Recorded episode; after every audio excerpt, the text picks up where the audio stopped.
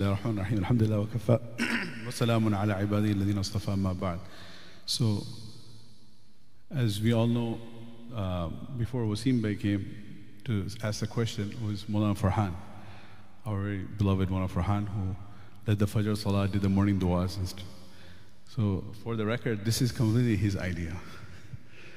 And I had to really fight for making it you know just on site no online. This first time doing any program that's not live streamed because it's uh, highly uncomfortable for me to talk like uh, about myself as they are forcing me. If it was anyone else, I would have flatly refused. But you know, it's it's hard to say no to Mullah Farhan for whoever knows him. So maybe I should switch it around and start talking about him. Uh, uh, Subhanallah. So uh, uh, Mullah Farhan. Um, is Allah subhanahu wa ta'ala blessed him with so many different attributes that it is his genuine fikr for all of us, for the youth and for the elders, for the sisters. He puts hundreds and hundreds of hours in, in planning all of these events. Um, there was an event like two years ago where all the dorming students uh, they got together and they had a surprise uh, party for him with some gifts, and they said that we all agreed that we had left our parents from 25 different states to come study here. But Allah subhanahu wa ta'ala gave us one mother. one mother of like 120 kids. and our united mother is Mullah Farhan. The way a mother cares and shows love uh, for her children, unparalleled, unrivaled love.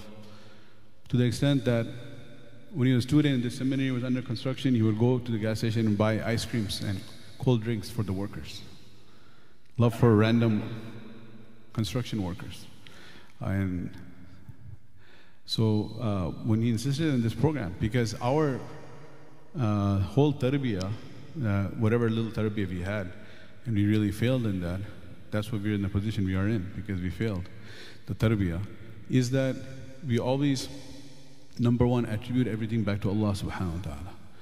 This is uh, Shu'aib alayhi salam, his statement, Mufti Shafi Usmani, rahimahullah, in his Ma'arif al-Quran, he mentions that Allah subhanahu wa ta'ala granted him the title of Khatib al-Anbiya. And one of the reasons he was granted this title is that many of his statements have become uh, amthal, have become maxims, have become words that are repeated by everyone, even though they were originally his statements. Amongst them is in uridu illa al-islah I only want to reform. And he said, وَمَا تَوْفِيقِي إِلَّا بِاللَّهِ Whatever tawfiq I have, it is from Allah. So we always make nisbah to Allah subhanahu wa ta'ala. Whatever we have is from Allah. We have not done anything on our own. And secondly, after that, we say that it is the du'as of our parents and the efforts of our mashayikh. So the efforts of our mashayikh and du'as of our parents. Doesn't mean the parents didn't make effort, nor does it, not, it doesn't mean that the mashayikh didn't make du'a. But the, the primary thing is the, the du'as of our parents. And it is also the efforts of our mashayikh. Now, um, with that background, speaking about yourself like, oh, I did this, I did that, that's not what our deen is about. And our current culture is exactly the opposite, right? Everyone on their profiles, whether it's, you know, professionally on LinkedIn or, or if it's uh, in social media, it's all about we are living in such an age where everyone is um, showing off about themselves, real or fake achievements, and just putting themselves out there. I'm great. I'm the best. I'm you know, in whatever they're at, whatever they're doing. So may Allah Subhanahu wa Taala give us a true humility, give us a true humbleness, and this is what Allah Subhanahu wa Taala loves. Man رفعه الله. Whoever is humble in front of Allah subhanahu wa ta'ala, Allah will elevate that individual. وَمَن تَفَاخَرَ لِلَّهِ وَضَعَهُ اللَّهِ Whoever starts boasting, Allah subhanahu wa ta'ala will abase that individual, bring him down. And one is you study about humbleness and you hear about it in a talk, and then one is you actually see it, practically demonstrated by our teachers, which we can never match them in their sifat, in their ilm, as well as in their humbleness. We're speaking about humbleness. So one of our greatest teachers Shaykh al-Hadith, wal-Fiqh, the Grand Mufti of Afri- uh, Southern Africa, all the different countries. Uh, Allah subhanahu wa ta'ala blessed him with tremendous knowledge. And his fatwa that have been published, Fatwa Darul Ulum Zakaria, is on the desk of all the muftis throughout the world uh, in contemporary fiqh. Allah had granted him so much basira and wisdom. Allah has, he's still alive, alhamdulillah. May Allah, hafidhahullah, maddallahu dhillahu alayna. So we saw in him such humbleness, such humility, which is hard to believe such people can still exist. Where he would himself make the tea and prepare the food and would feed the students. Uh, and he would say that nobody should ever dare to snatch this blessing of khidmah of the duyufur rahman, the guest of Allah from me. No one should ever attempt to do that. You dare not stop me. This is a, a great blessing that have the opportunity to do the khidmah and serve the students of the deen who are the guests of Allah subhanahu wa ta'ala. And he would sometimes just sit in the back whenever there were programs, try to hide himself. Just like all of you, out of honor and ikram of the program, are sitting here, I put it on the group that mute all the speakers in the side prayer halls, lobby, downstairs.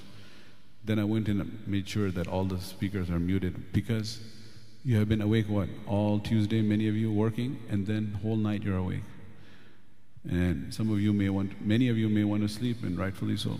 Those who can stay awake till Ishraq, subhanAllah, that's great. If you can, you need to rest, that's also needed. Why are you resting? So you can get up and do more ibadah later, right? So, consideration for others. This is something we learn from our mashayikh. Considering people's needs, genuine needs. Yes, I mean, if the Fajr Salah is going on, it's a matter of priorities. Somebody is very tired, so just let him continue sleeping till sunrise. It's okay, he's tired. Can we do that? No. Why? Because we understand that subhanAllah, no matter how tired you are, Fajr is farad. You have to wake up before sunrise.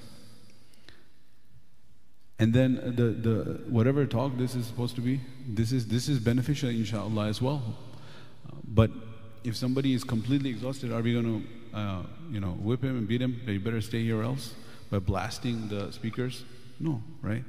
So considering people's needs, this is something we saw in our teachers. Having the wisdom of making, uh, determining, you know, the priorities. There's a fiqh awlawiyah. What is awla fal awla fal awla? What is most important? After that, next level, third level. If Allah subhanahu wa ta'ala granted you the himmah to sit and benefit, alhamdulillah ala. In any case, um, so this is something important. Whatever we learn, we attribute it back to Allah, and whatever sifat we have, we attribute it to Rasulullah and to the efforts of our parents and to our, of our teachers. Um, so what was your actual question? Now that after the disclaimer, you're asking about how it all started, you know? And why are we even talking about our journeys? It's because what happens is that sometimes um, if you don't have an opportunity to know about each other, I would love to hear about all of your journeys as well. Uh, it makes it easier for, uh, for us to benefit from one another. And the purpose of benefiting from one another is so that the ultimate maqsood is what? Objective is ibtigha wajhillah, seeking the pleasure of Allah subhanahu wa ta'ala. So knowing about each other will help us benefit from each other. Um, and whatever experiences we have that helped us, uh, by sharing them, inshallah, others may have the opportunity to also make such uh, decisions in their lives. So our beginning, as you mentioned, Kankakee, I heard, right? yeah. So this is a small town, uh, around 70, 75 miles, 70 miles south from here, on Highway Interstate 57. It's like halfway towards Champaign. And this is a taqdeer of Allah subhanahu wa ta'ala that in our formative years when we were young, Allah subhanahu wa ta'ala kept us in a very, very secluded spot. In hindsight, this was a great uh, divine hand of Allah Ta'ala at play.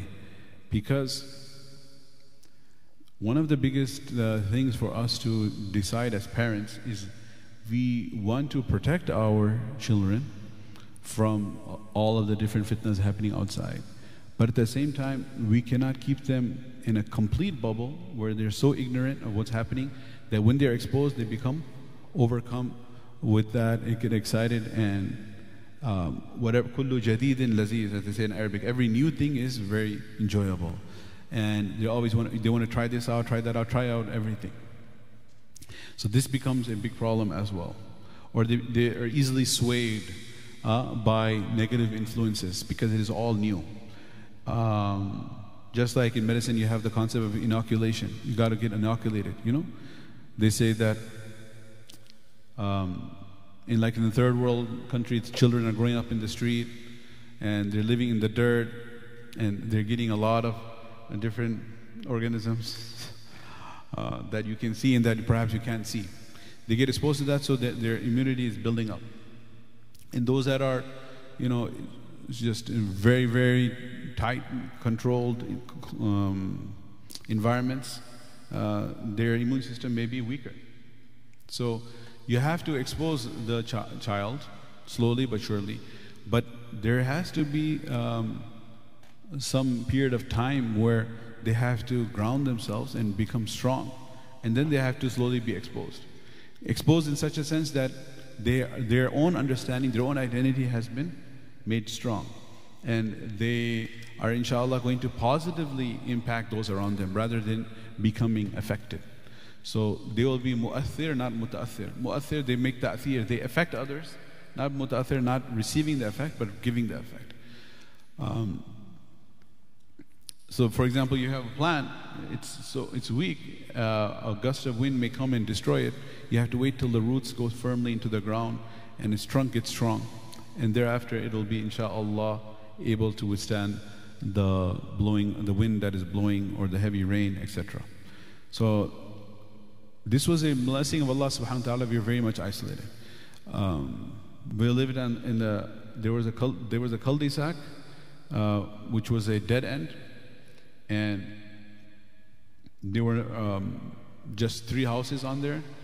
And Allah subhanahu wa ta'ala warned my father that he bought the, the lots on the right and the left and front and behind so that we should not have any neighbors. Right? You never know. This is the wisdom. Sometimes you have neighbors, they have sons, they have daughters, they have boys, they have girls. They may be um, swimming. They are, that's their private property, they're swimming. The children growing up will see naked people swimming next door, sunbathing, tanning, all kinds of having parties. They're not even having party in your home. Forget about having a TV in your home or having access to internet. Internet never existed back then in the 80s. Um, but First, it existed on the computers, and the advice used to be make sure your children what? Their computer is in the living room, not in the bedroom. Make sure that screen is visible. All of that is what? Obsolete advice. Why? Because the whole internet is where? In the palm of the hand, isn't it? Anyway, so forget about exposure at that level. The level of the concern of the parents was such that even the neighbors they shouldn't be exposed by. If they're Saturday night, the neighbors are listening to music. No music playing in our home, but next door there's music blasting. Next door they're having alcohol. Children should not even be exposed to that. Do you understand what I'm talking about? The level of uh, um, pure environment. Um, so the, pure, the purity of the environment is on two, from two perspectives. One is the things that were not happening, and one is the things that were happening. So what we were not exposed to all of these things. Remaining alone is not a bad thing. Nabi sallallahu wasallam said, "Al-wahdatu khayrun min su." Remaining in solitude is better than an evil companion. You don't, you know, you can't say that. Oh, I can't find good friends, so let me go ahead and hang out with bad people because I need someone. No, frankly, the hadith is very explicit. Al-wahdatu khayrun min su. If you can't find good companions, then remaining alone is better. And if you're lucky enough to have good companions, وَالْجَلِيسُ صَالِحٌ خَيْرٌ مِنَ الْوَحْدَةِ And having good companions obviously is better than remaining alone. If you have good companions, good friends to grow up with, which were very few in the 80s, you are very lucky, the children growing up now, that all these masajid, these, uh, these, these type of itikaf programs, the type of, all of these things were not there. Um, so we, we typically, you know, we, we, we frankly had a quite lonely upbringing at the end of the cul-de-sac. So people, our youth, they say that, you know, we have non-Muslim friends, non-Muslim friends sleeping over at our house, we're going over to their house. Not only we didn't have, have non-Muslim friends, we had hardly any Muslim friends. The total population of Muslims in that town was mm, like, that would pray Jummah, maybe like eight families. One time it was a winter storm, blizzard, and then we said that, okay, uh, we won't be able to make it. To the closest masjid was AIA, American Islamic Association in Frankfort, which is like 35 miles away. Closest masjid. So we had a, a masjid in our own home. My father had built on the side of the house. It had a separate entrance. Uh, well, the Yaqub Patel uncle used to come for Jummah, correct? Right, subhanAllah. He was working yeah, he, he in Kankakee, uh, physical therapy, right? Yes, in the St. Mary's Hospital, right? Yes, alhamdulillah. So he happens to be doing itikaf here. Uh, so he, um, we had a few families would come to pray Jummah in our home. Very, very isolated, I'm telling you. I mean, if I give you more examples, you will not believe how isolated we were. So one time I remember there was a snowstorm. We said, oh, we cannot make it to Eid. So we just prayed Eid in our home. A few families came, they Eid Salah. Um, now, because of the lockdown, um, we ha- all had the experience uh, of praying uh, Jummah in the family room and Eid in the living room. If you're lucky, in the garage, maybe. right? So uh, we had the programs here. I, I did it myself online. That was online. Uh, the, whole masjid was dark, it was cold, and no one was here for Taraweeh. We had like three people for Taraweeh, uh, which was also down low, right? Because it was supposed to be all locked down. And Imam and two people did Taraweeh. And we would sit there and we did an online program tutorial, like how to pray Eid in your living room. All the people are, what's the fiqh of Eid? What's the fiqh of Jum'ah? So, um, what's the lesson for us? The lesson for us is okay, we, we perhaps cannot be that isolated, but if we are youth ourselves, we have to make sure where we're hanging out. And if we are parents sitting here, we have to make sure which type of environments we're taking our kids to. So just because you got invited to a party doesn't mean you have to go there, frankly. Well, I, what about the fifth thing? Isn't it a, a? Isn't it a right of a Muslim to accept his da'wat and invitation? No, if it's some haram things happening there. And the children are never too young that, oh, it's just an innocent baby. First of all, why are you there as an adult to begin with? If there's haram thing happening there, if there's mixed environment, if there's music playing, there's some even dancing happening, maybe the food is not even halal, it's haram on multiple accounts. You shouldn't be there yourself. And then you're uh, exposing the kids to all of that. That filth and the, is, is entering their system. The filth enters the system before they are even entered the world, when they are in the fetus, developing, uh, you know, in the womb of their mother. Even from that time, they're getting affected by their environment. So this is something that we have to watch out. One, one of the, uh, one of the, there are many benefits of having a large community, having a large extended family.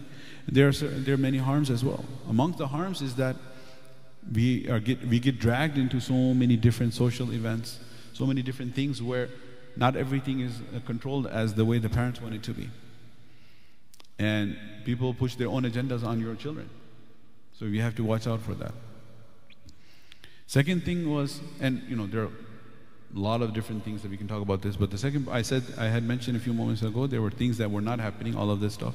Then there were things that were happening. Things that were happening was that, just like in itikaf, after this we have, in the morning, pass out the yasins, everyone read yasin. This was our daily ritual at home We pray Fajr together, then we would like to have an assembly. Me, myself, Azimuddin, Majiduddin, our brothers, stand up after Fajr and uh, we face the crowd. The crowd is three, four people, family. And, and we would recite the du'as, morning du'as. The morning du'as we recite here, we did in childhood. رضيت بالله ربا وبالإسلام دينا وبمحمد صلى الله عليه وسلم رسولا ونبيا. These are rehearsals of the answers to what? The three questions in the grave. من ربك رضيت بالله ربا ما دينك وبالإسلام دينا من هذا الرجل وبمحمد صلى الله عليه وسلم رسولا ونبيا So if you're going to recite this dua three times in the morning, three times in the evening, but with understanding, then you really are, inshallah, inshallah, prepared for the exam in the grave. When the Munkar and Nakir come, you have been rehearsing it every day of your life. So the Fajr would st- pray in Jamaat, then we would have this. Then there's a whole story of like a teacher. Allah subhanahu wa ta'ala's tartib is that we need teachers. That's why the ultimate teacher, إِنَّمَا بُعِثُ مُعَلِّمًا He sent Rasulullah sallallahu alayhi wasallam as a teacher for mankind. And Ibrahim alayhi salam, he knew the sunnatullah, the way of Allah subhanahu wa ta'ala, so he made dua for a teacher for his progeny. When he established the city of Makkah, what did he make a dua? رَبَّنَا وَبَعْثْ فِيهِمْ رَسُولًا مِّنْهُمْ Oh my Allah, send a teacher to my, to my progeny. يَتْلُو عَلَيْهِمْ آيَاتِكَ وَيُعَلِّمُ الْكِتَابَ الْحِكْمَةَ وَيُزَكِّيهِمْ Who will do the following four tasks, which we can make, talk about some other time. This beautiful long topic, the four maqasid al-nabuwah. He made dua for a teacher. And Allah subhanahu wa ta'ala accepted his dua. لَقَدْ مَنَّ اللَّهُ عَلَى الْمُؤْمِنِينَ Allah has indeed done a great favor upon the believers. إِذْ بَعَثَ فِيهِمْ رَسُولًا مِنْ أَنفُسِهِمْ يَتْلُو عَلَيْهِمْ آيَاتِهِ وَيُزَكِّيهِمْ وَيُعَلِّمُ الْكِتَابَ وَالْحِكْمَةَ وَإِنْ كَانُوا مِنْ قَبْلُ لَفِي ضَلَالٍ مُبِينٍ He sent a prophet who fulfilled these tasks. And Nabi Sallallahu Alaihi Wasallam himself said that أَنَا دَعْوَةُ أَنَا إِجَابَةُ دَعْوَةِ أَبِي إِبْرَاهِيمَ I am the personification in person, the acceptance of the dua of my forefather Ibrahim alayhi salam. So that is a, a, whole story of how our teacher came. Subhanallah. Now, you have so many HIFZ madrasas every corner here, isn't it? So over here, alhamdulillah, HIFZ madrasa, and there's like 50, 60 students in the waiting list. Despite having, what, 130, 140 HIFZ students. And the only um, limitation is that we're looking for teachers. People say that I came from so far, I moved here. I literally uprooted my family and came here, my work and everything, to Darussalam from uh, the West Coast, from East Coast.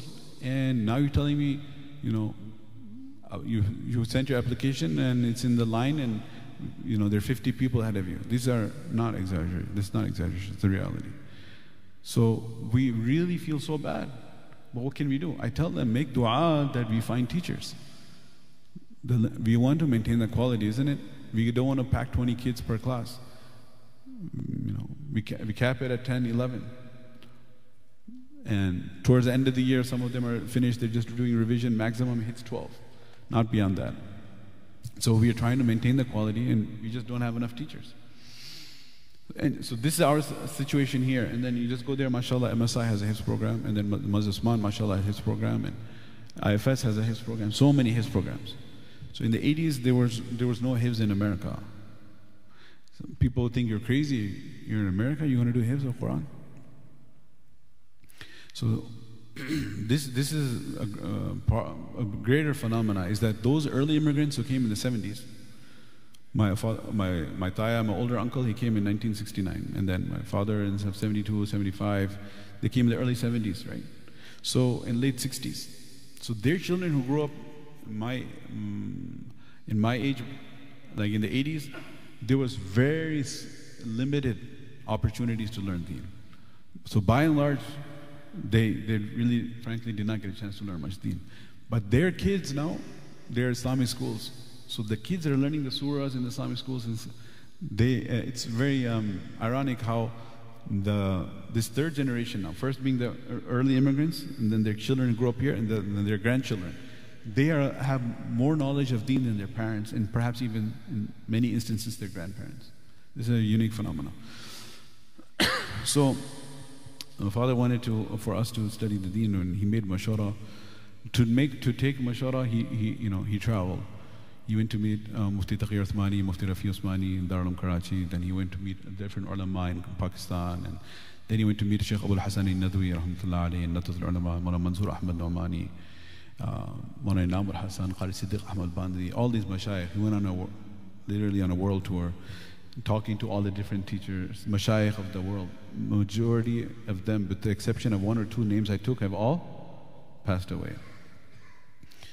Um, so, Karguzari of that trip, you can ask my father one day. Maybe you bring him up, he'll tell you about the, that trip, and amongst many other things. Actually, he should be the one sitting here rather than myself. But um, uh, so the, those mashayikh, they, they, they, they encouraged him, they give many different advices. Mullah Manzoor Ahmad Nomani, rahmatullah author of Ma'arif al-Hadith and Shura member of Darul Dewan for so many years and great alim. He said that you know he, he, he had a fractured uh, hip and he was sitting in his bed, he couldn't move and he said that hum kya kar rahe hain, deen ka kaam aap kar rahe hain, Right? Whatever we are doing, you are doing the effort of deen in America. Such encouraging words. Of course, do you think we're going to start believing that? That he didn't do anything, we're doing everything? Absolutely not. This is another problem. Our children, our, our students from America, are, are so, you know, they take everything so literally without any idea of what's going on. Like one American student, we were at the same Mufti Allah Akbar. So uh, we had asked for the ta'bir. I had asked the ta'bir of a dream because Mufti Sahab was world renowned for, for interpreting dreams. Then I asked him, how did you gain this knowledge? So then he said, हमें क्या इल्म है जो जो दिमाग में आ जाता है हम कह देते हैं. He said, what do I know? Whatever comes in my mind, I just say it. When he went out, the, the other person, mashallah, he's a practicing physician now. He was doing his there at that time. He said, that was great you know, meeting the Shaykh, one thing I'm very disturbed. He just said, whatever comes in my mind, I just utter that. like, what's up with that? How is that okay? This same student who said that, I asked Mufti Radawul I told you he used to feed us, right? He fed us at breakfast. Subhanallah.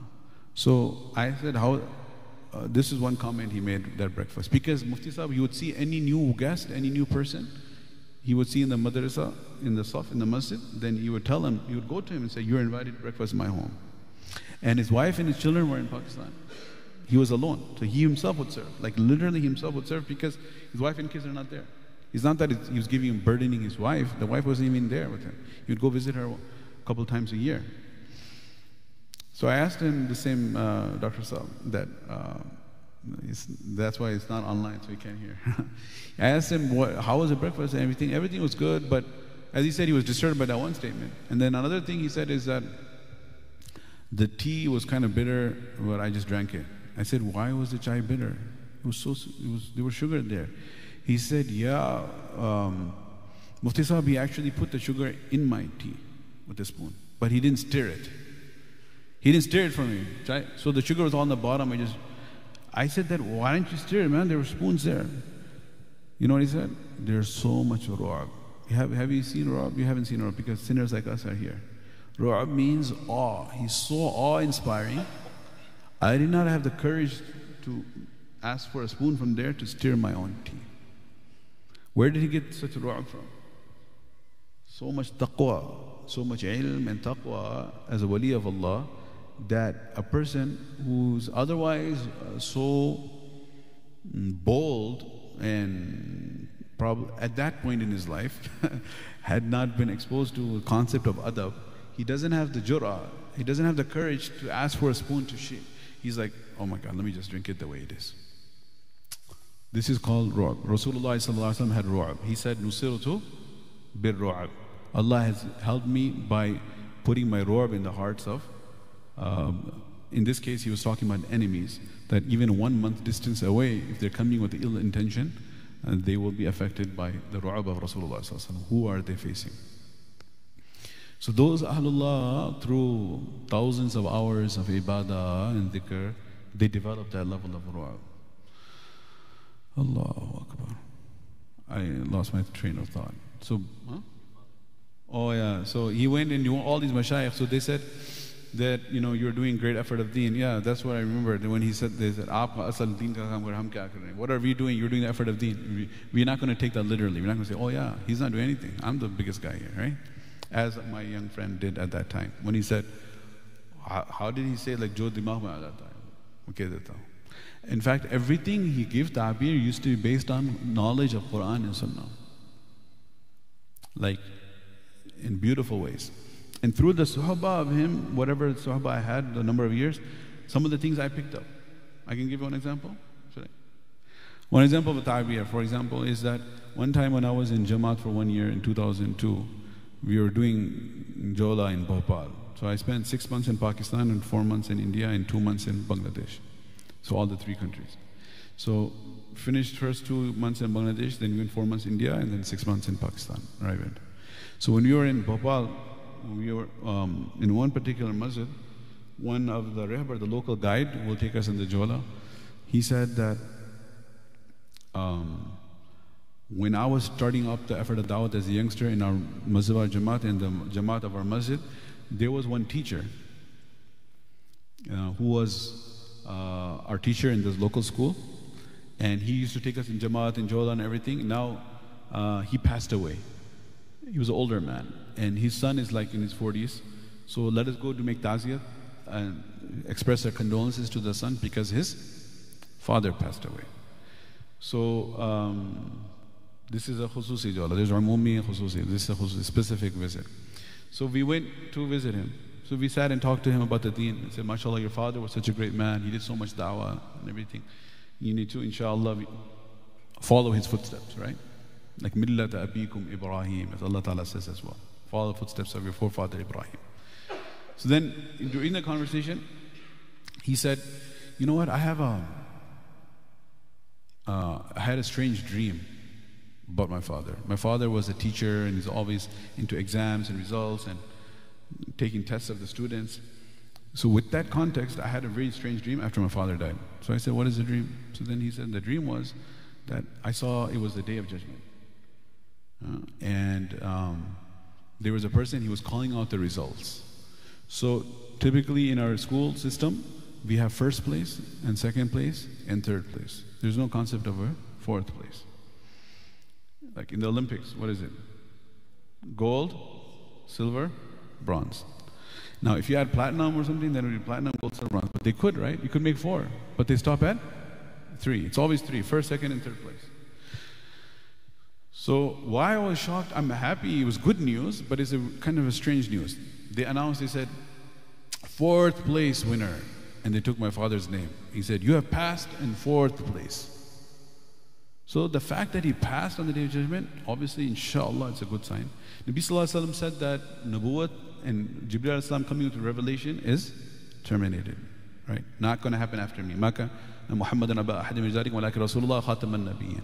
But Allah Ta'ala will continue to inspire through ru'ya sadiqa, true dreams. These are called mubashirat.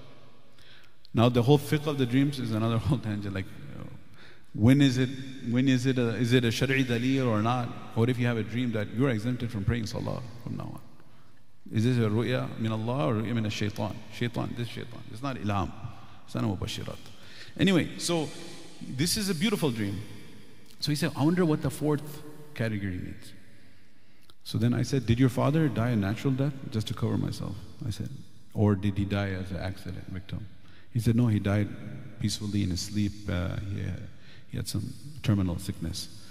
So I said, The reason he, you, it was announced that he passed in the fourth category is because in Surah Al-Fatiha we ask Allah subhanahu wa ta'ala, Ihdina sirat al-mustaqim, sirat al-ladhina anamta alayhim. Oh Allah, guide us the straight path, the path of those whom you have favored. And there are four types of tafsir. The highest form of tafsir is tafsir kalamillahi bi kalamillah. Then bi kalamir rasul. Then bi aqwal sahaba. Then bil qiyas wal Explaining the word of Allah through the word of Allah. Number one. Number two, through the words of Rasulullah. Number three, through the words of Sahaba. Number four, through the language. So highest form of tafsir is when Allah Himself explains another ayah. So Sirat al-Ladina anamta alayhim, the path of those whom you have favored. Now we are wondering who are those whom Allah has favored. So He answered it Himself. Well-known ayah. أولئك الذين أنعم الله عليهم من النبيين والصديقين والشهداء والصالحين. Four categories are those whom Allah is pleased with, who He has favored. The Nabiyyin is number one, Siddiqeen is number two, Shuhada is number three. That's why I verified was he an accident victim? Because man qutila duna mali fahuwa shaheed.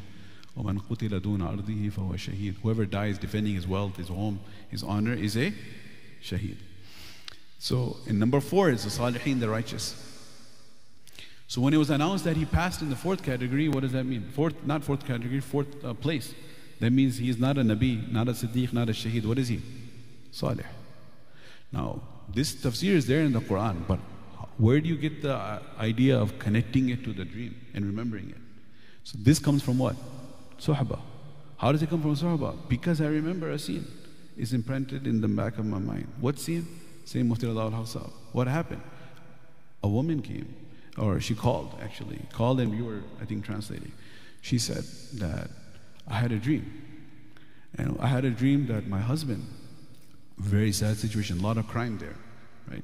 Because after apartheid was uplifted, the, the Muslim nation of the Africans, they started revolting and taking over and um, because they had been oppressed for so long.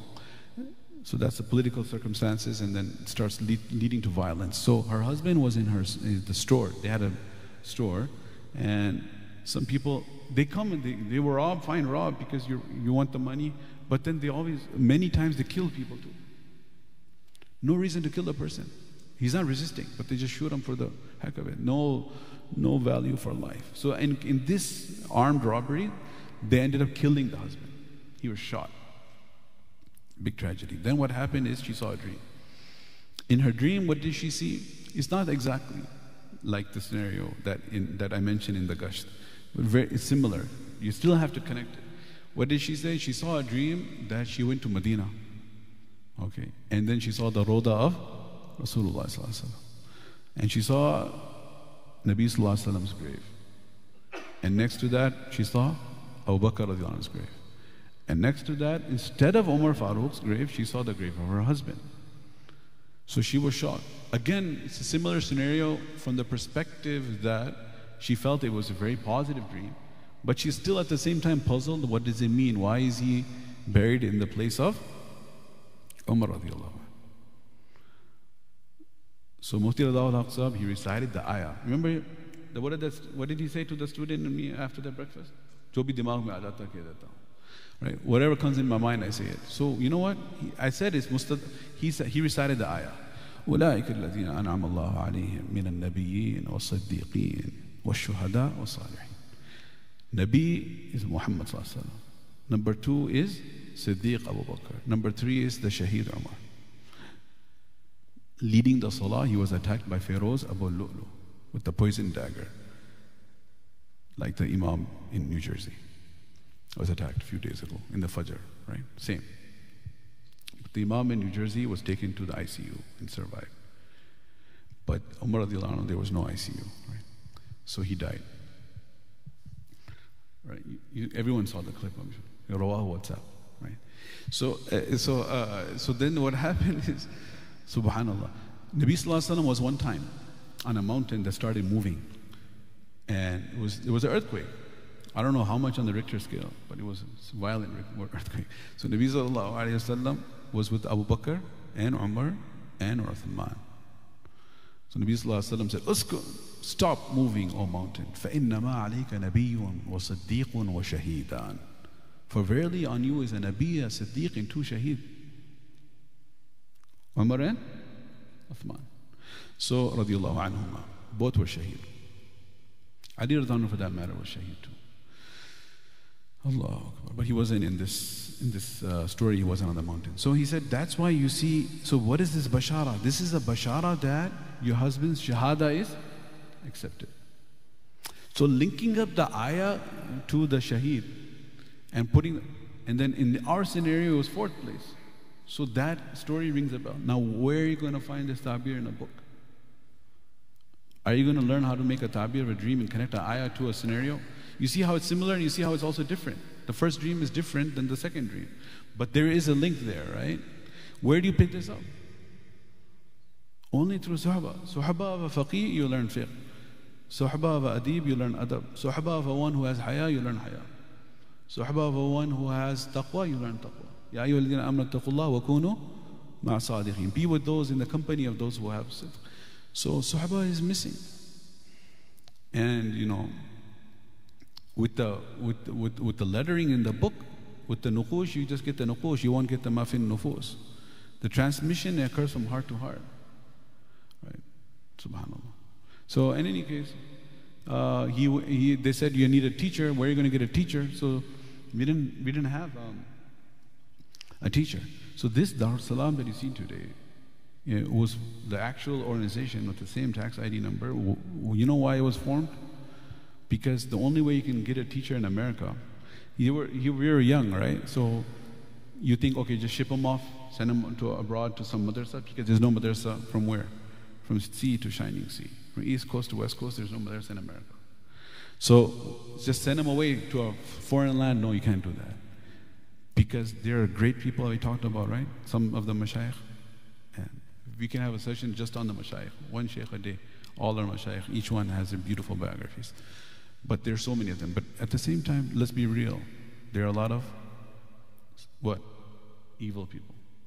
They are corrupt people. This is a reality. They are pedophiles, frankly. They are people who will traumatize your children. Can you pick your child and just throw them off uh, across the ocean just like that? And they're young kids? No. There are a lot of weirdos out there too. So that's why they said, no, you need a teacher here in America. Where are you going to get a teacher? There's nowhere. So to be able to get a teacher, there was something called the R visa. I don't know if it still exists, the religious visa. Now to, to, to go abroad and get a teacher on an R visa, you have to file the paperwork. And you can't do it on a medical business or your personal home address. You have to have a religious organization, bona fide, 501c3, registered in the state of Illinois organization to be able to file immigration papers for a teacher. That is how Darussalam was born in the 80s. The same that is till today. To actually be the means of bringing our teacher. And then going and searching, searching different madaris and this and that to find a teacher who would be ready to come. First one came 1987, then, then he left.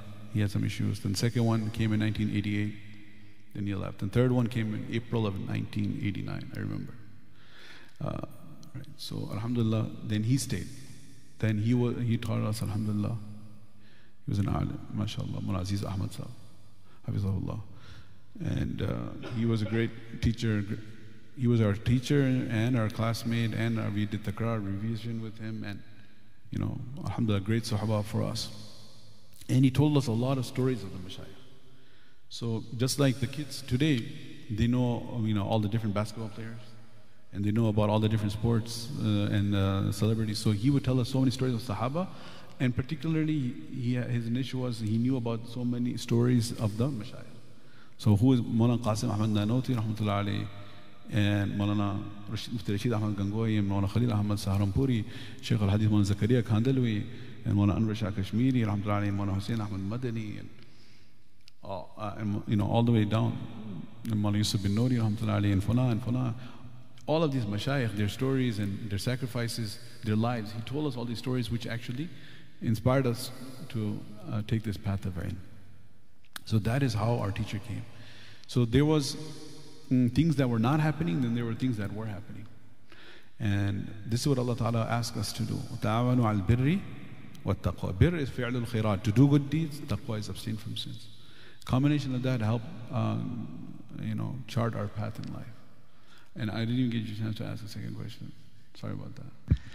I think this is the nature of this type of meeting. It's supposed to be kind of more free and go with the flow, right? So I guess when your teacher came, Mm. uh, like was that was it the first time like Hifz was like Yeah, it was pretty much, yeah, it was very, very initial stages of his. There was like um, Mullah Abdullah Salim Sahib, Hafizahullah, had in, there was one student, Mullah Ghos Nadwi was in California. His, his, his son was like 13 year old.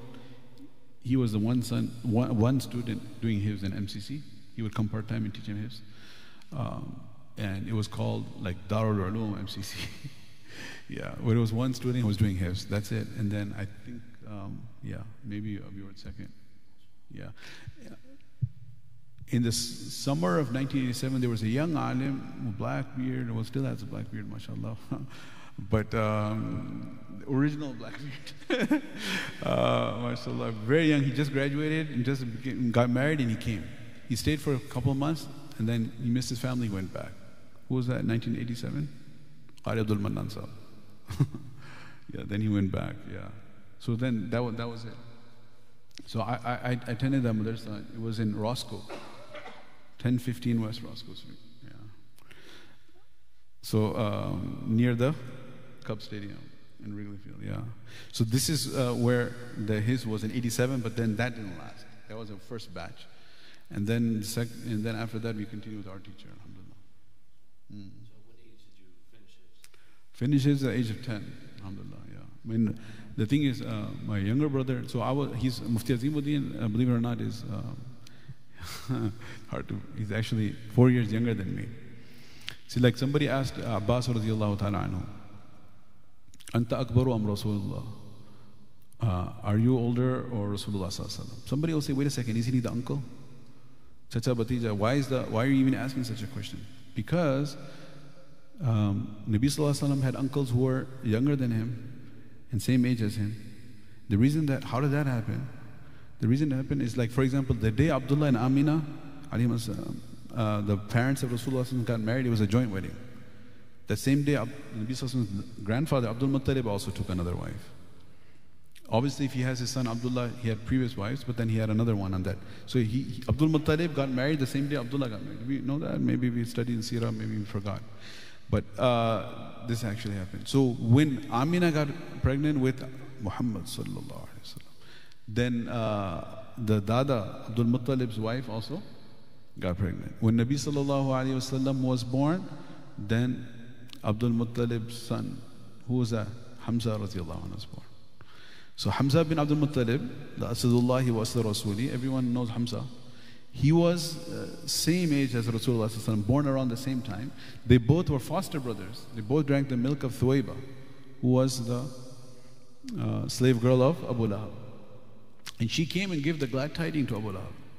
Abu Lahab, tabbat yada abi lahabi. The one that cursing him is an ibadah. Not with niyat of cursing, with the niyat of tilawa. Uh, so for every letter, there's 10 good deeds. Can there be someone more wretched than his curse is part of the Quran? This person, his slave girl came and gave him the good news that your, your brother had a son, baby, the brother who died. Mm, Abdul, Abdullah died before Nabi Sallallahu was born. And he, and, uh, he congratulated, and, and uh, based on that, subhanAllah, on that day there will be takhfif in his adab.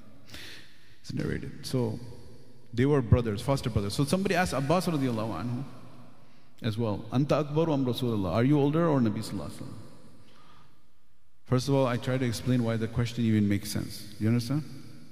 Normally you wouldn't ask uncle, are you older or your nephew, right? So then he said, now use the, the questioner used the word akbaru, greater, bigger. Now, he could not say, ana akbaru min Rasulullah. He happened to be older. He couldn't say, Ana akbaru min Rasulullah, I'm bigger than Rasulullah, I'm older than Rasulullah, is one meaning. The other meaning is, I'm greater than Rasulullah. How can anyone be greater than Rasulullah? So this is again adab of his speech. What did he say? He said, Huwa, he started off first by saying, Huwa akbaru minni. Nabi Sallallahu is akbar minni, greater than me. Wa ana asannu minnu, I happen to have more age. Ana I just happen to have more age him, than him, but huwa akbaru minni. He didn't even say, Ana asannu minnu, I'm older than him, wa huwa akbaru minni, and he happens to be bigger. First statement is huwa akbaru minni. All these nuances, this is the adab, which is mafqud, is lost. And Mullah Suleiman Mullah, uh, he used to translate it as, um, he is my elder and I may be older. he is my elder and I, may, and I happen to be older. So likewise, Mufti Azimuddin is very active in the community. He's هو أكبر مني وأنا أسن منه. So he he he uh, uh, he's actually four, as I said four years younger than me, uh, but so when I was doing his, he he was like four years old. I was doing his at eight years old, so uh, he would be what, four year old. So he he he didn't even know how to read Nazara properly, and he started his just you know, playing around in the environment, hear the ayats being recited, start doing his. So, um, which type of student does the his of Quran without learning how to read? You know, there are people who memorize the whole Quran without learning how to read. Very simple answer. Who? The blind Hufaz. The blind Hufaz, they don't learn how to read because simply they can't see. So how are they going to read? So the, by listening, they become a hafiz of the whole Quran. And when Allah Ta'ala takes one faculty, He strengthens the other one. So the fact that they're not looking, what happens? How much haram are they looking, watching? How many non-mahrams? Zero. There's one beloved student of ours, Mona Suleiman Hamid, Hafidahullah. Now he's a teacher. So he's allergic to chicken. Like he literally has allergic reaction. So I tell him that, you know, you, you can't eat machine. You know, when you eat goat, it's easy. New Zealand, importing goat, Australia, it's also zabiha. Beef is questionable. What's the biggest challenge in zabiha consumption? Chicken. Why? Because you have to hire a guy to slaughter the goat. Whether he's a Muslim or non-Muslim, it doesn't really make, he's not going to charge more because he's Muslim. You know, 10% extra for La ilaha illallah. Or what is it? Bismillah Allah Akbar. Right? No. So there's economic advantage in what? Machine slaughter. That's where the iman comes to play.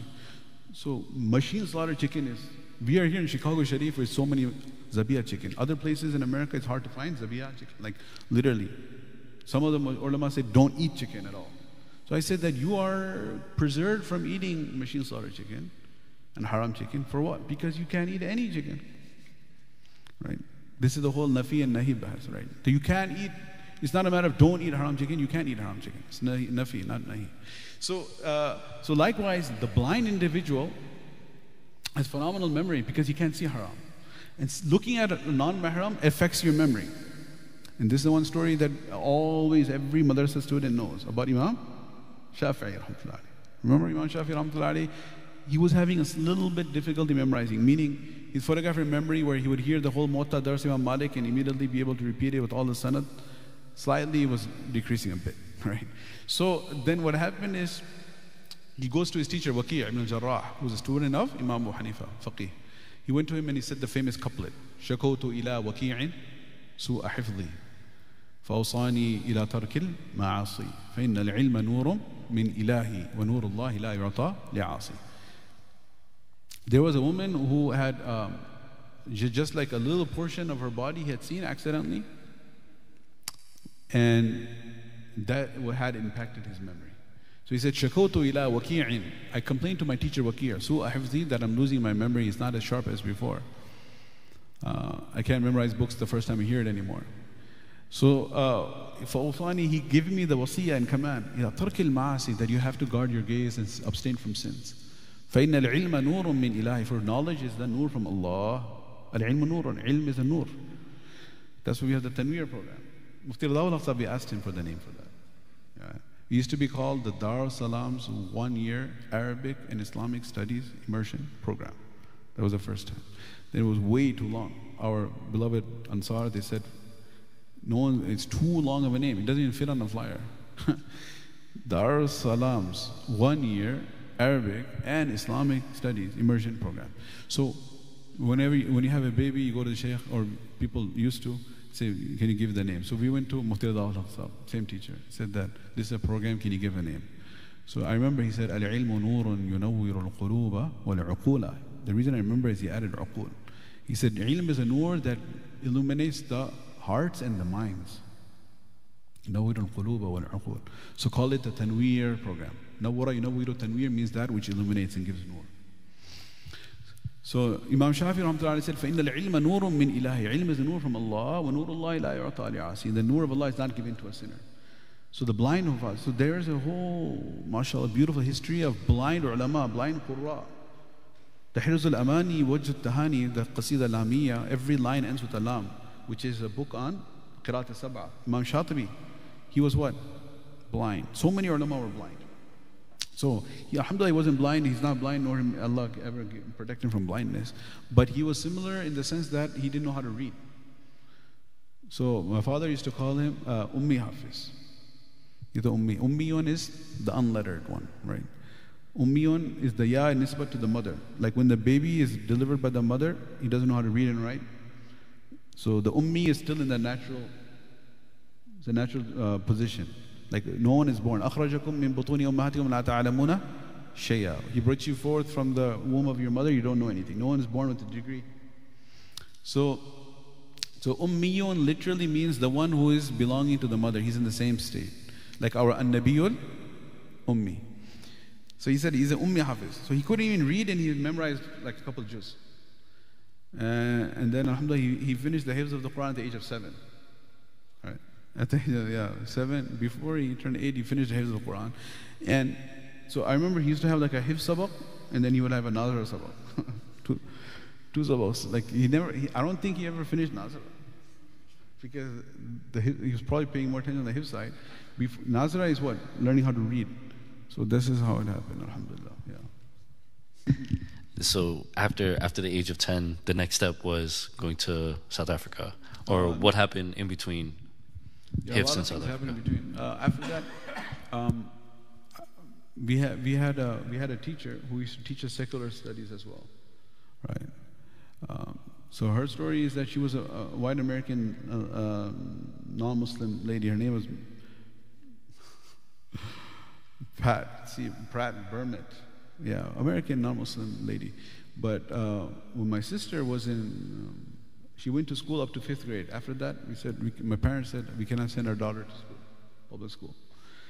So she loved my sister so much, my elder sister, that she said, you know, if you if you're not going on to school, then I'll resign too.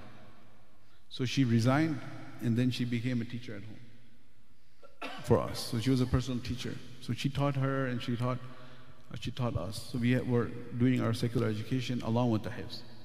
And then after that, then when we had to go to uh, school, after I finished hifz, I had to go to school. So I was very, very much opposed to that. I did not want to go. So we went for the orientation day for high school, BBCHS, Bradley Bourbonnais Community High School. Uh, so it was a very shaitanic atmosphere, frankly. So there was a, um, this is when I was uh, going to be a freshman in high school. So there was um, the last year's graduating student council president gave a welcoming speech to the incoming freshmen. And she was a um, improperly dressed young woman who just graduated last year, so she's a 19 year old woman, all decked up in makeup and everything. And she was on the stage and she was uh, welcoming us.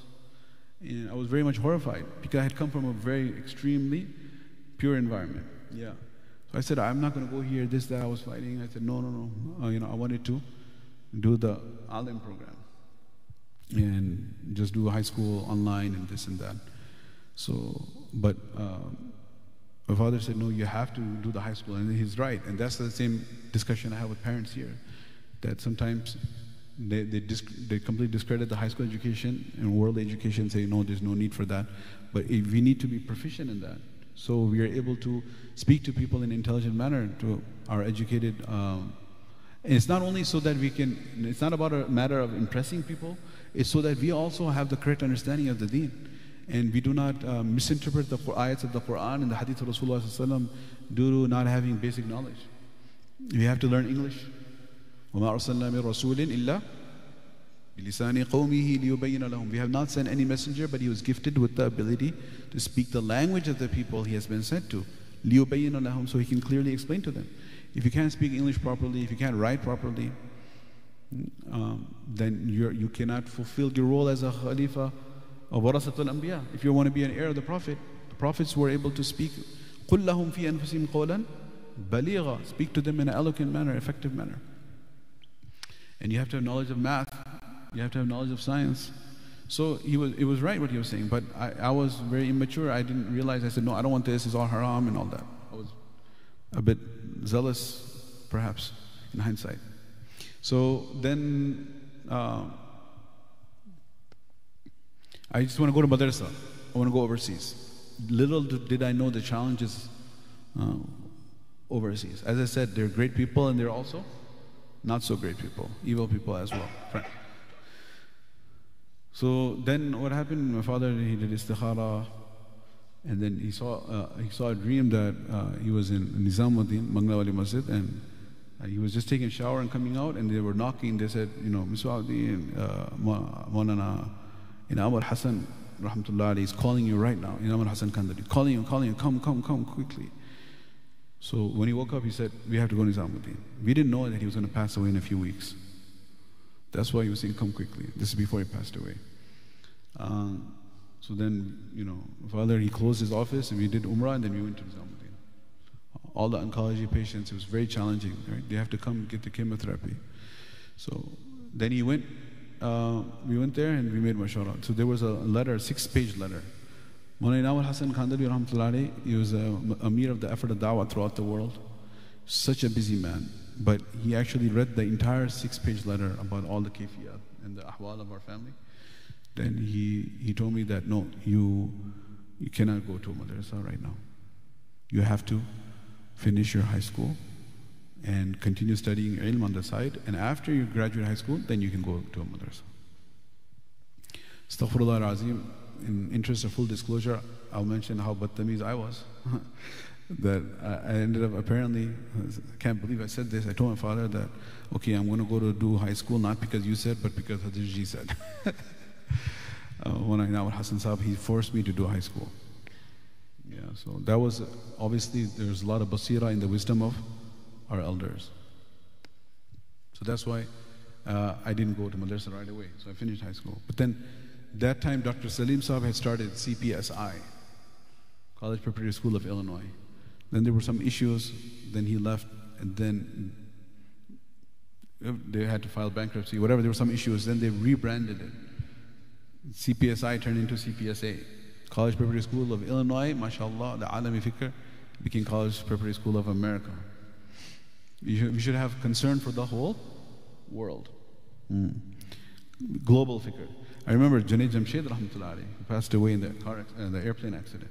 He was talking about global fikr. He said that, you know, when I came here, I wanted to go to one of those restaurants. What do you call that place? People said, oh, you're talking about Devon. He said, no, man, I run away from Devon because all the desis will attack me. You know, the fish sandwich, where do you get the fish sandwich from? Someone said Burger King. Burger King is, see, whatever is like, uh, like fast food, nasty food, but it's, it's a big deal in Pakistan and other places, right? It's American. American consumerism, global. Uh, so he said, Yeah, I wanted to grab a fish sandwich. You know, maybe perhaps in the past when he, in his, during his musical career days. So he said, I went to the drive through, I got the fish sandwich, right? And I was enjoying it. Then, based on my original Pakistani habit, I took, after I ate the sandwich, I threw the wrapper outside the window. Like all the garbage, everybody throws the garbage all, everywhere in the street. Then there's a street sweeper. His job is to sweep everything at night. When everyone's asleep, mountains of trash in the, in the, morning when you go for Fajr, if you have tawfiq to go for Fajr, you will see piles of garbage that they are. Everyone just throws everything outside. So he said there was one white American lady, may Allah give her hidayah if she's alive. She, she picked up the wrapper and she looked at Junaid She didn't know who she's talking to, right? And she said, Don't litter. Then she didn't say, This is my shop. This is my town. This is my state. This is my country. She lifted up and she said, Don't litter. This is our planet. Right? So Jamshed, Junaid Jamshed said that this is what? Alami fikr. right? So, Allah, work locally and think globally. Subhanallah. So this is the hadith of Rasulullah sallallahu Al-hikmatu dallatul mu'min. Hikmah is what? The lost article of the believer. You, you take it and adopt it as your own wherever you find it. There's a lot of stuff going on in this hadith. One is, is lost article. What does that mean? If you lose your key, what do you do? You're searching for it, searching for it. So likewise, a mu'min is always searching for wisdom. That's one meaning. Second thing is that when you find it, what do you do? You take it, it's yours. Searching for it. So likewise, you take it. Haythu wajada, wherever you find it, means whether it's a Muslim source or non Muslim source. You find it wherever you can. So our students were telling us, for example, why are we teaching us tafsir Baydawi?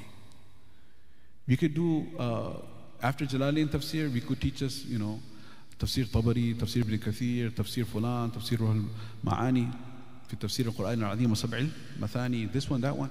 Why are we doing Baidawi? It's so hard, it's so hard. I said, you know, number one disclaimer, Al-Hikmatu Dallatul Mu'min. Hikmah is the last article of the believer. So I'm going to quote, you know the answer to your question? You know where you can get it from?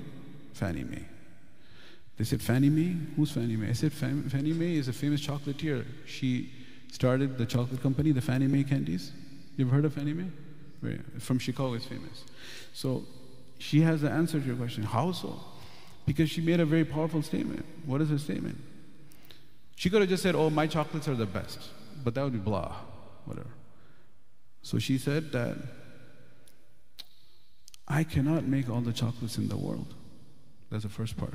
There's two statements. First sentence, I cannot make all the chocolates in the world. What to say is true. So I only make the finest. Right? So, so, leader, so I said that, how is that the answer to your question? We cannot teach you all the tafsirs in the world. So we only teach you the hardest, right? That's the reason the Akabir put in Dars Nizami. If you can crack Baydawi, Tabari is tafsir bil masur. There's hardly anything there. Hadith. It's super easy. Ibn Kathir is a piece of cake at that point. Even Tafsir Fakhruddin Razi is easy. Because Tafsir Baydawi is so challenging, like every sentence. The students were reviewing it uh, for the exam, Yusuf Suleiman's class. I remember they said, literally, we feel like our mind has expanded. Like I can literally feel getting smarter studying this book. uh, right? So that's why we cannot teach you what? Can we teach you all the tafsirs in the world? No. So we only teach you the hardest. Just like Fannie May said, I cannot make all the chocolates in the world, so I only make the finest. Kitni. Right? So, so, so the thing is, so we always, wherever we find hikmah, we take it. So this is Junaid Jamshed. What did he say? She picked it up and she said, Don't litter, this is our planet. She's concerned about the whole planet. Allah Akbar. huh? CPSA, yeah, CPSI became CPSA. So, so then we, we were there, uh, uh, College Preparatory School of America. It's right here nearby. It's still there, going strong. May Allah uh, reward all the founders and all those who are making effort and uh, to uh, give Muslim, um, educate our Muslim kids. The motto was academic excellence in an Islamic environment. All right. Uh, there's Islamic schools, and then there's schools where Muslims go. Right. That's a different discussion. So then, then after that, what happened is um, uh, then we. Um, uh, so we finished that. But then I did early graduation. I took a few extra classes.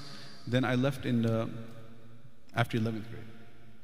So this was like 97. Maulana Tahir Sahib was here uh, in, in Jamaat.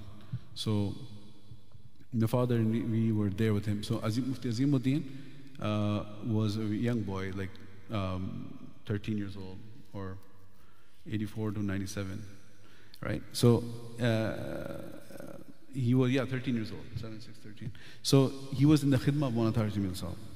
And, and then my father said that, okay, I, I, would love to continue being with you because his time was still here, but uh, I have to go to South Africa to drop my son. And I was, he was going to drop me at the madrasa.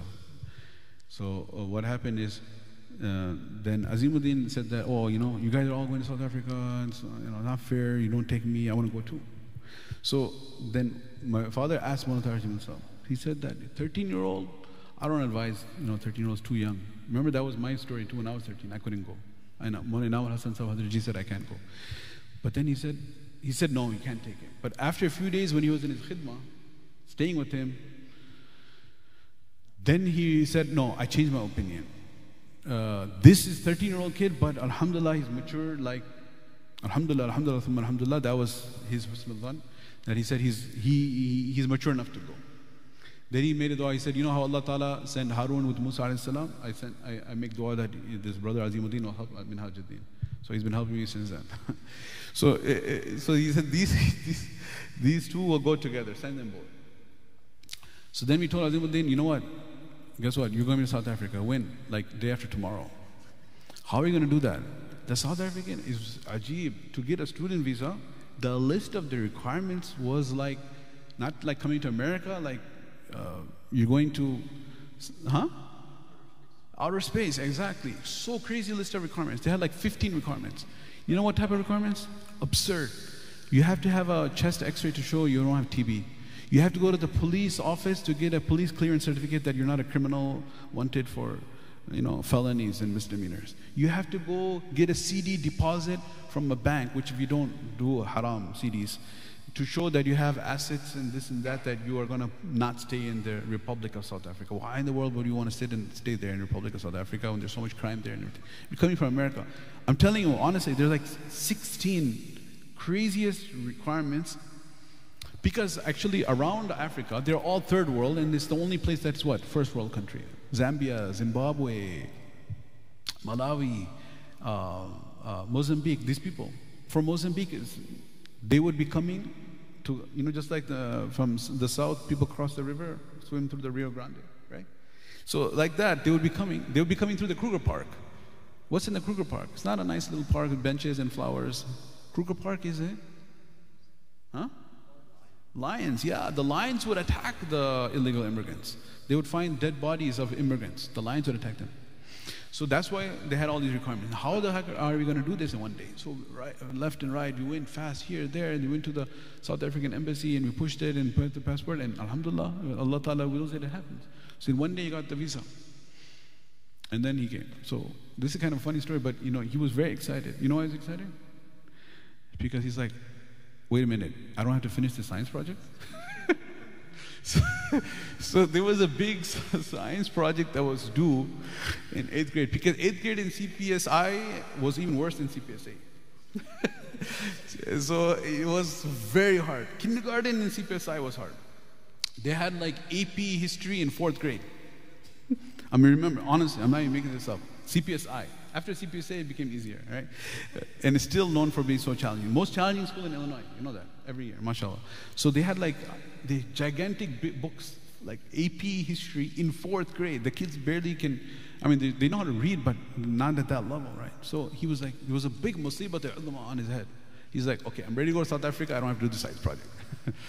that, that, that, that's the level of the innocence. That's the level of how young he was when he started this journey. So then I said, yeah, just scrap that science project, let's go. so he never, he never did the high school, but then when he came back, he, you know, he, then he ended up doing the bachelor's at Elmhurst University and bachelor's in psychology. Yeah. He did the GED and he did the bachelor's. The bachelor's, how he did it, Allah Going to bands here and there on the spot, just, you know, emailing the exams on the last minute here and there. Yeah. We're going to his shadi, his wedding. we're boarding the plane. There's a, to his, who's, the, who's Dullah? Azimuddin, yeah. And he's like in the gate, he's just doing his essay stuff like that. Then he was doing his final exam. When the actual shadi came, I was like, forget you're taking forever. So I went. Then they thought I was Abdullah, everybody. I said, no, no, no. because his father-in-law, he came to greet me, like, So he came to meet me. So that was the New York people. They said, oh, the, he's going there, so must be this is Allah. Yeah. So this is how, alhamdulillah, like that, the bachelors went through as well, alhamdulillah. I think we've exceeded the time, I'm sure. Let's, let's end it. Alhamdulillah.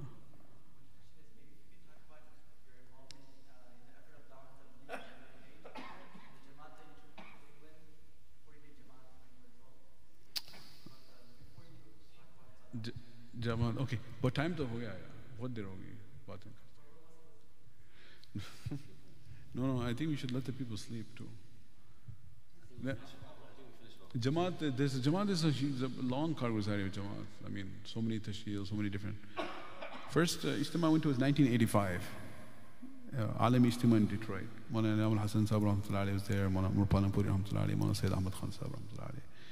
Uh, these awliya Allah were there. Like Ashab al Karamat. Like Karamat, like Ajib Karamat.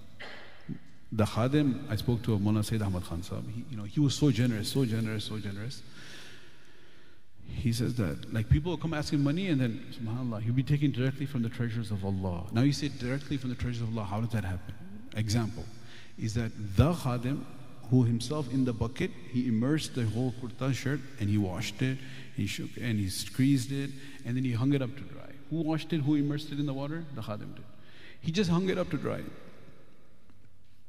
and then somebody comes to ask Mawlana Saeed Khan you know for some money he tells the same khadim, the, the kurta is hanging there, get, take some money from the pocket. He's like, uh, okay, whatever. So then he goes and he puts his hand in the pocket, takes out dry, crisp notes. Yeah. This is example of taking directly from the treasure of Allah. So I had the opportunity to make musafa with such a hand. Subhanallah.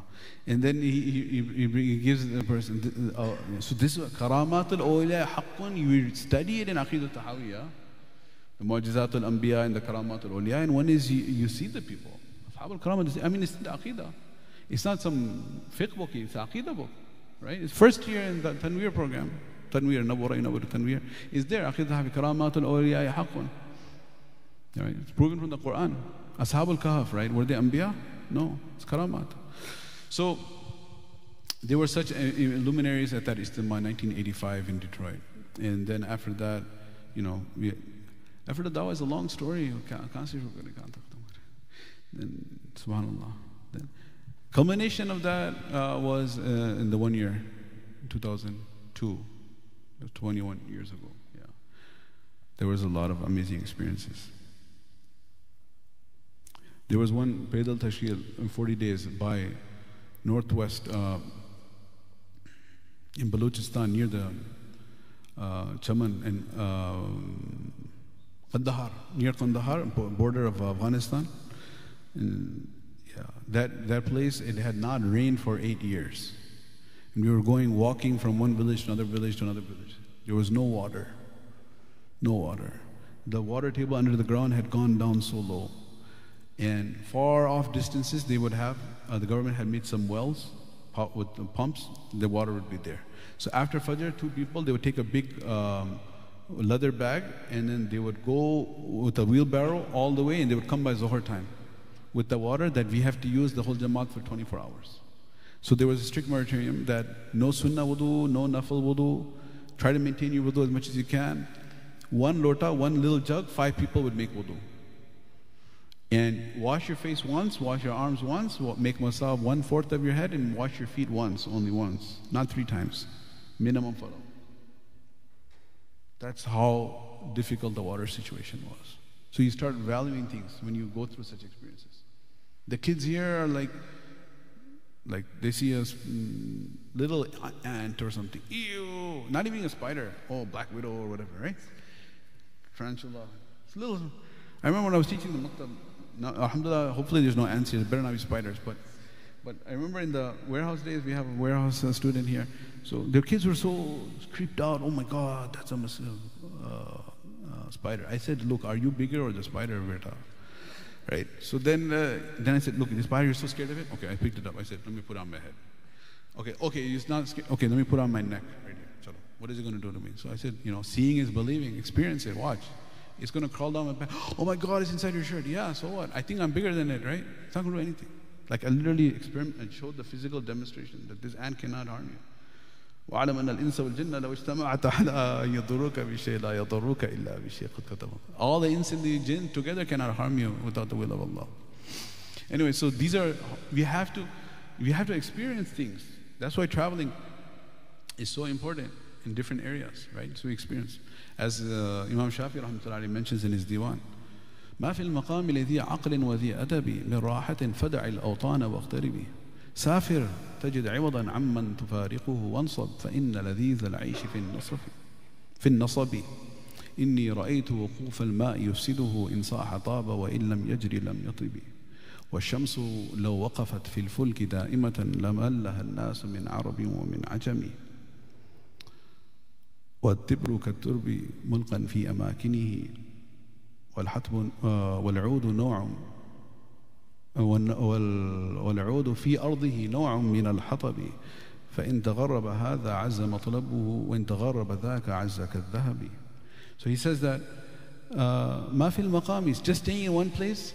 ما في المقام لذي عقل وذي أدب. The one who has عقل and adab just staying in one place من راحة There's no راحة and comfort just stagnant in one place. فدع الأوطان leave your وطن واغتربي become a traveler to seek knowledge Then he gives examples as a poet from the environment. Who is this? Imam Muhammad ibn Idris al-Shafi'i al-Muttalabi. He says that إني رأيت وقوف الماء. I saw, I observed that when the water stops flowing, يفسده, it becomes dirty. When صاح طابة, when it's flowing, it remains pure. وإن لم يجري لم يطب. If it doesn't flow, it, st- it becomes stagnant. And it becomes polluted. In fiqh of tahara, we learned that. And then he says that, subhanallah, وال- والأسد لولا فراق الأرض ما افترست. If the lion wants to remain just sitting in his cave, it will not be able to hunt the prey. والسهم لولا فراق القوس لم يصب. If the arrow is comfortable inside the bow, لم يصب, you cannot reach the target. And then he says that, subhanallah, والشمس لو وقفت في الفلك دائمة. If the sun, when it's orbit, it just stops. It says, no, I want to just stay here. Doesn't want to continue moving. كل في فلك يسبحون. Doesn't want to move. لملها الناس من عرب ومن عجم. The Arab and the Ajam, they will become tired of the sun. And when will the night come? And then he says, uh, تبر كالترب ملقا في أماكنه. The silver and gold, it is just like dirt in its original place, in the, where it's mined out, in, the, in its unrefined form. You just walk over it. All right? It has to be extracted from there. And he said, والعود عود كمبودي عود هندي في أرضه نوع من الحطب. In its original jungle where it is growing, it's like a firewood. No value. فإن تغرب هذا عز مطلبه وإن تغرب ذاك عز كالذهب. But if it leaves its place and goes out, it goes to the refining process, the gold and the oud, then it becomes so valuable and is sold for thousands of riyals per ounce. So you got to leave and travel. Then in this example, when you leave uh, and you see, subhanAllah, all of the mujahada, you realize. So one, one person came and said, okay, Jamaat, uh, today, tonight uh, I'll give a da'wah to the Jamaat. So the Amir Sahib accepted it. The Khidmat brothers were excited, okay, we don't have to cook today. He got off. So we thought there will be a, a, a feast. Then he came at Zohar time and he brought two rabbits that were alive. He didn't take the trouble of Bismillah Allah Akbar. By the ears, bunnies, two bunnies, like typically you would imagine like a pet store or something. So then he brings the two rabbits, they're alive, he's just holding them by the ears. He said, so This is my dawah, this is your dinner. So we're like, Oh my God. So they entered the courtyard and they slaughtered it, Bismillah Allah, 100% zabiha, not 99%. And then uh, they, they had to skin it and we had rabbits too, right? So all these ajib or gharib experiences you have, all the different people. I mean, how many are you to have in the one year? Every day is a different karguzari. So, yeah. But um, you see the mashayikh, you see the sacrifices, you see, there's a lot of things you, you learn through, um, through traveling that you can never, you know. I had, uh, alhamdulillah, sahabat of Miyaji Pul Muhammad, alhamdulillah, who just, just passed away. And I had the opportunity to visit him last summer as well. So he was involved in Banglewali Masjid and uh, with, um, he, he spent Suhbat of Monana Ilyas Kandhlawi himself, who passed away in 1944. He was there in the 1930s. He was 110 years old when he passed away. Yeah. And uh, his father was in Nizamuddin before Mu'aylas came. The time of Monana Ismail, his father. And in fact, his father was a principal for a while. When Monana Ismail Rahmatullahi passed away, then uh, Maulana Ilyas Rahmatullahi was still teaching in Saharanpur, Mazahir. And he was running the madrasa and he said, I'm not a full alim, I cannot run this. Then Maulana Ilyas Rahmatullahi's older brother was a principal and he died, Maulana Muhammad. So then he said, please call the other brother who's still in Nizamuddin, uh, over there in Saharanpur to come. So then he brought Maulana Ilyas to Bangla. There's a long story of that history. In 19, you're talking about 20s. Yeah. So he had a lot of experiences. Yeah. And then there's like this, uh, again, suhbat, you know, musals, this is like a hadith musalsal, there's one musalsal. Maybe you should end with this one. This is a beautiful one. So one time I was pressing his legs, doing his khidmah, massaging his legs of Hadrat uh, Miyaji rahmatullah And then when I was pressing his legs, all of a sudden he just grabbed my hand. He said, Mere kyun ho? Why are you massaging my legs? So I was kind of shocked. I didn't know what exact correct answer he wanted to hear. So I was like, uh, I don't know what to say. So then he said, May, like 80 years ago, Uh, um, Ilyas Rahman, he didn't say eight years ago, but in the 19, he passed away in 44, so this is obviously when he was alive. So we're talking about sometime early 40s or late 30s. He said, मैं मौलाना इलियास रहमत के पैर इसी तरीके से दबा रहा था जिस तरीके से तुम मेरे पैर दबा I was massaging the legs of Mona Ilyas Kandhlawi rahmatullahi The way you're massaging my legs, I was massaging his legs. उन्होंने Then he grabbed my hand and said, "Miyaji, why are you why are you massaging my legs and then he said जिस तरह मैं आपका हाथ the way I grabbed your hand और मैं उस तरह परेशान हुआ जिस तरह तुम परेशान हो रहे हो so then he said I got shocked uh, the way you are getting shocked I was like, okay, so that's good. We're leaving it here. So then, then he said, you got to uh, wait till you hear the whole statement because the first half is going to be, you're going to be like, what? How does that make sense? So he, he said that Mawlana Ilyas told me, he showed both sides of the coin. He said, Mawlana Ilyas said, okay, you don't know the answer, you won't, I'll tell you the answer. So the answer Mawlana Ilyas gave him, that was the same answer he was giving me. So he said, तुमको चाहिए कि तुम इस नीयत से मेरे पैर दबाएं कि ये अल्लाह का वली है ये आलिम दीन है दाई है मुबल्लिग है फलाएं बुजुर्ग है You should make press my legs with the intention that this is an alim, he's a wali of Allah, he's a da'i, he's a muballigh, doing khidmah of deen, he's tired, exhausted.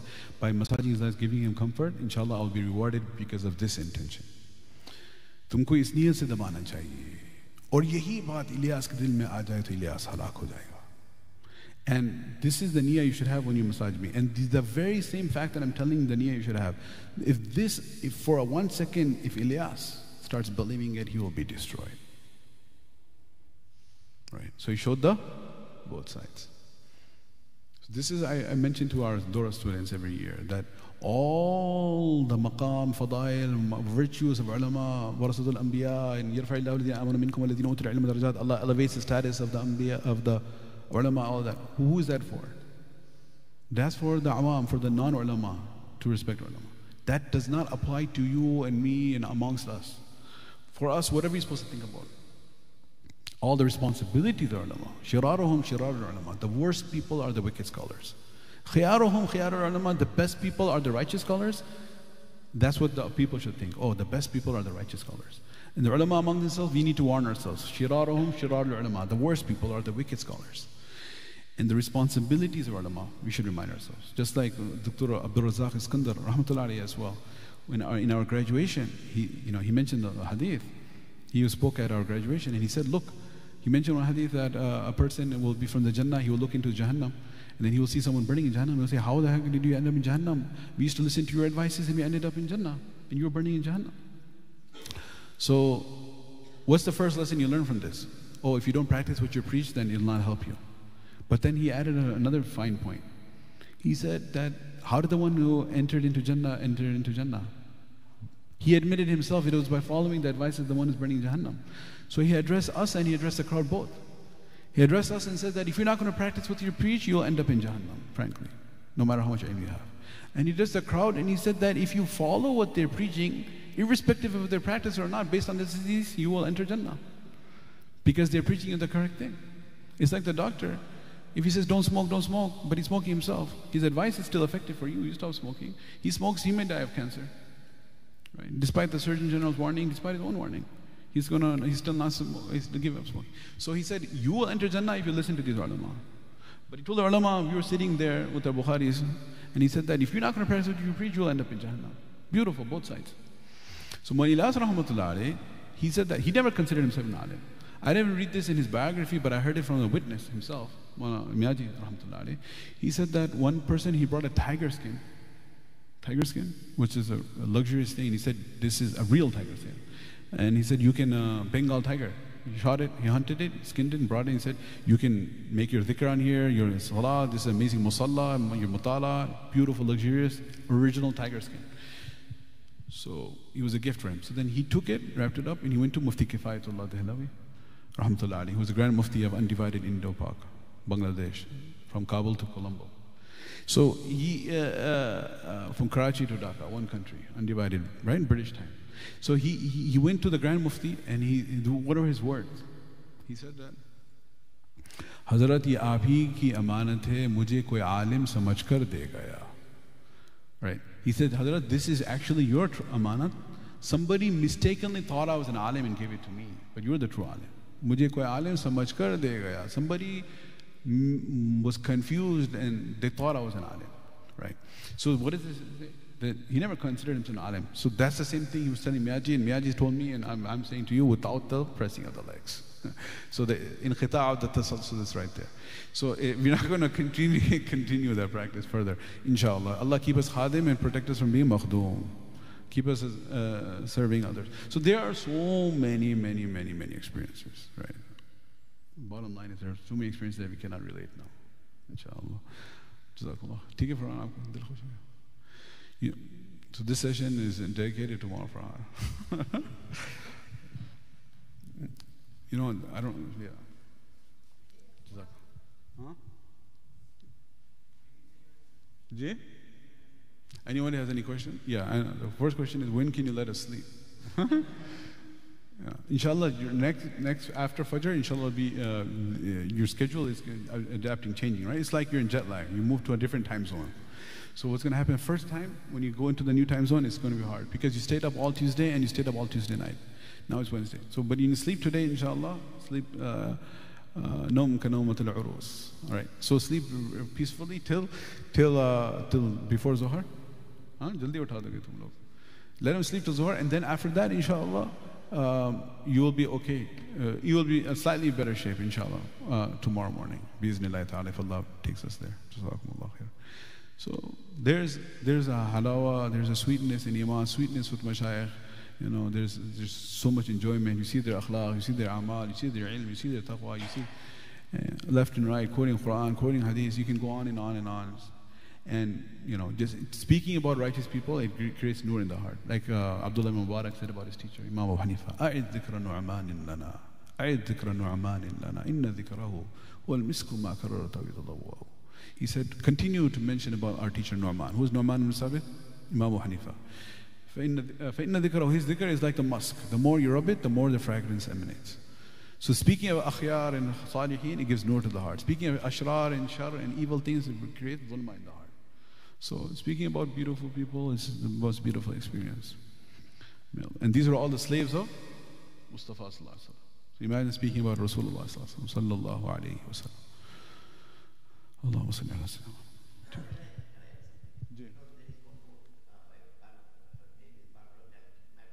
Yeah.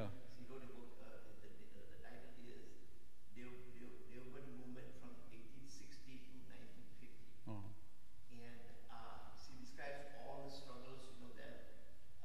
freedom fighter, independence. Yeah.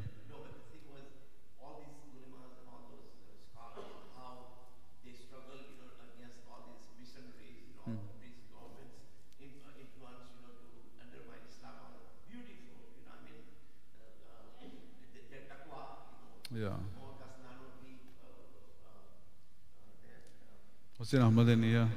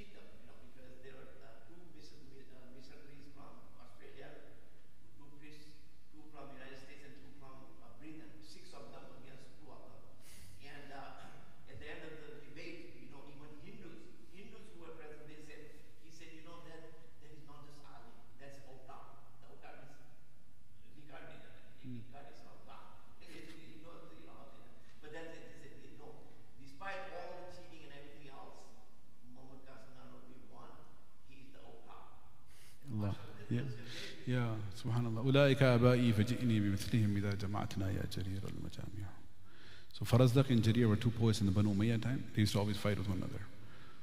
Uh, so Farazdaq, the poet, he tells Jarir, أُولَٰئِكَ آبَائِي These are my forefathers. فَجِئْنِي بِمِثْلِهِمْ See if you can match in your family how generous and how brave they were. Two attributes they praised in Jahiliyyah. Generosity and bravery. أُولَٰئِكَ آبَائِي These are my forefathers. فَجِئْنِي بِمِثْلِهِمْ See if you can have anyone in your family to match. إذا جمعتنا يا جرير المجامع when we are gathered together in the gathering. So our aslaf, our pious predecessors are such giants that we should be so proud of their legacy. But unfortunately, we don't even know. You know, they fought uh, against all these missionaries. You know how much they did. In, they were freedom fighters against the British imperialists, the Mujahideen. And uh, subhanallah, and they, they, they, they, were, they were the ones who freed the, against the British Empire. They removed, you know, Allah Ta'ala. In the 1857, there was a great first jihad. They called it the mutiny, Indian mutiny. then after that, they were imprisoned. Shaykh al-Hind was imprisoned in Malta. His, uh, who handed him over? Sharif Hussein, the, the king of uh, Abdullah of Jordan, his, great, his grandfather was uh, the, the governor of, of uh, Makkah, Sharif Hussein, uh, under the Ottoman Empire. So he got the command to arrest um, Shaykh al-Hind Mahmud al-Hasan From the mataf, he grabbed him, handed him over to the British consulate in Jeddah. But look at the khidmah of the students. His student was in Medina, Hussein al-Madani. He, he left Medina because he wanted to do the khidmah of his teacher in the jail. He comes to the British embassy in Jeddah and he says that I'm a criminal too. I'm part of the terrorist plot against the British. You know, the, I'm a freedom fighter too. You need to arrest me. So, uh, okay, they're like, if you insist. So then he joined his teacher and went all the way to Malta. And he was doing the khidmah. And he would take the water in the earthenware pot and he would hug it with his body the whole night to warm the cold water with his body heat so his sheikh can make wudu with warm water for fajr, for tahajjud. Subhanallah. This is not centuries ago. His son came here. This, the Khadim Hussein Ahmad Madani's son, Mullah Arshad Madani came to this Darussalam. Anyway, when he entered here, he said a statement that my heart completely dropped. I almost died. Then it came back up with the second statement. I was holding his hand. He entered inside here, and then he said, Ya Allah. You know how he speaks, right? He said, Ya Allah, ka hai. Then I was like, oh my God. Then he said, Ye to Allah ka mahal hai. so, so then, so then when he came inside, he said, This is not uh, just a house of Allah. This is a. First he said, This is not a house of Allah. So I was very hurt. I was, may Allah give us ikhlas, or I don't know what we did wrong. Then he said, This is a palace of Allah. This is not just a house of Allah, this is Allah Ta'ala made it so beautiful. Allah Ta'ala says, Allah made it beautiful. He said, Fi buyutin azin Allahu an tubna or an turfa. Right? That's another whole, whole thing. I can talk about that topic of the masjid, but maybe I'll leave that for something tomorrow. Right? Inshallah. Jazakallah. Subhanallah bihamdihi, subhanakallah wa bihamdika, nashhadu wa la ilaha illa anta. Ishraq. Let us perform Ishraq Salah, two rakat, nafal, followed by two rakat, nafal. Uh, may Allah Ta'ala grant the reward of accepted Hajj and Umrah, and inshallah make the task of the day easy, and may Allah put barakah in your sleep, inshallah. So let us minimum pray Ishraq, and then uh, if you, and then we can rest, inshallah. Jazakumullah.